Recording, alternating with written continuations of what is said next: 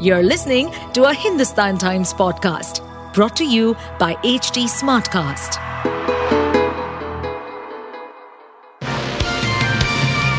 Hello, these are the top news for the day.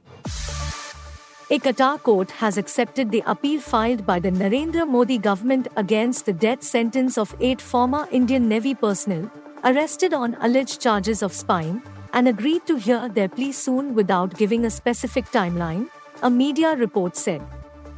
This development comes a month after the eight former Indian Navy personnel were given death sentence by Qatar's court of first instance in the case. News outlet The Quint wrote about the appeal being accepted, quoting sources close to the Mains families.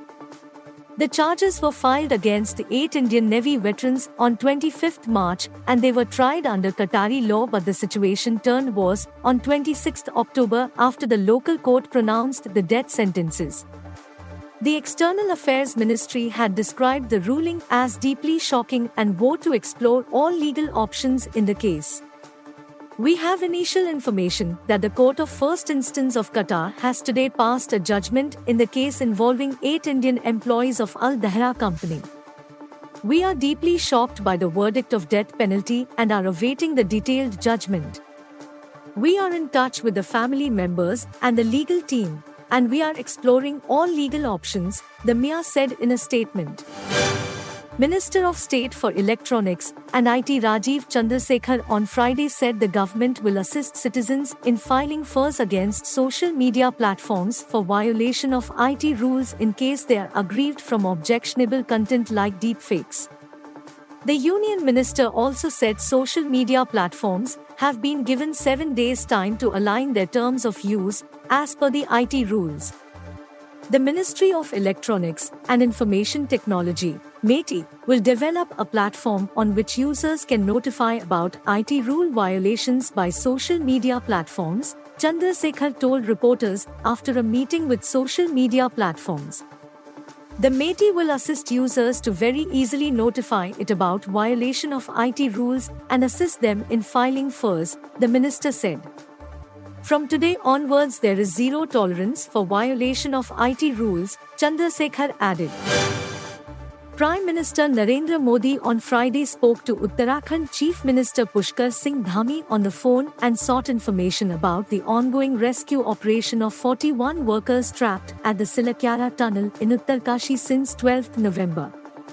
The National Disaster Response Force, NDRF, personnel on Friday carried out a demonstration of the movement of wheeled stretchers through the pipeline inserted to extricate 41 workers trapped in a portion of the Silkyara tunnel of Uttarkashi, which collapsed over a week ago.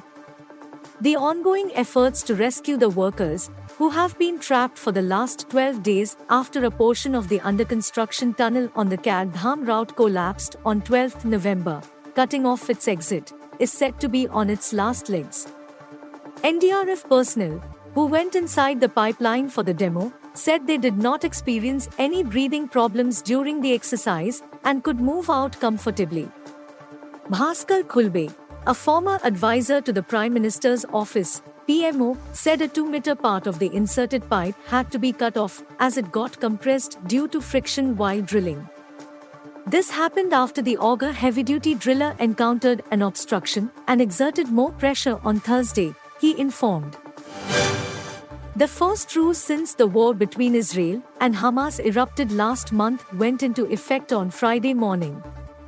The deal came after weeks of complex and delicate talks brokered by Qatar, the US, and Egypt. The halt in fighting is intended to last for four days. Hamas, an Iran backed militant group, is meant to return 50 of the almost 240 hostages it captured from Israel while the Israelis will release 150 jailed Palestinians and allow more aid into Gaza. All 200 are expected to be women and people under the age of 19. Qatar has said Hamas will free the first group of 13 hostages around 4 pm local time. As the ceasefire came into effect, streets in the southern Gaza Strip, where Israel has urged civilians to evacuate to as its troops concentrate on the north, were filled with people emerging from shelters, some carrying belongings, footage on Al Jazeera showed. in the city of Khan Yunis, cars crowded the streets and blared their horns. The Union Health Ministry is closely monitoring the new outbreak reported in China resulting in respiratory illness among children. There is a low risk to India from both avian influenza as well as clusters of respiratory illness, the ministry said in a statement. India is prepared for any kind of exigency that may emerge from the current situation, the statement read. The ministry took note of the media reports of a cluster outbreak of respiratory illness in children in northern China, for which WHO has also issued a statement and said India is prepared for any kind of exigency.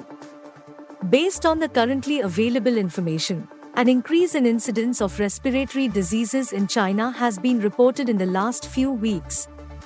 The usual causes of respiratory illness in children have been implicated, and there has been no identification of an unusual pathogen or any unexpected clinical manifestation, the Health Ministry said. You were listening to the HT Daily News Wrap, a beta production brought to you by HT Smartcast.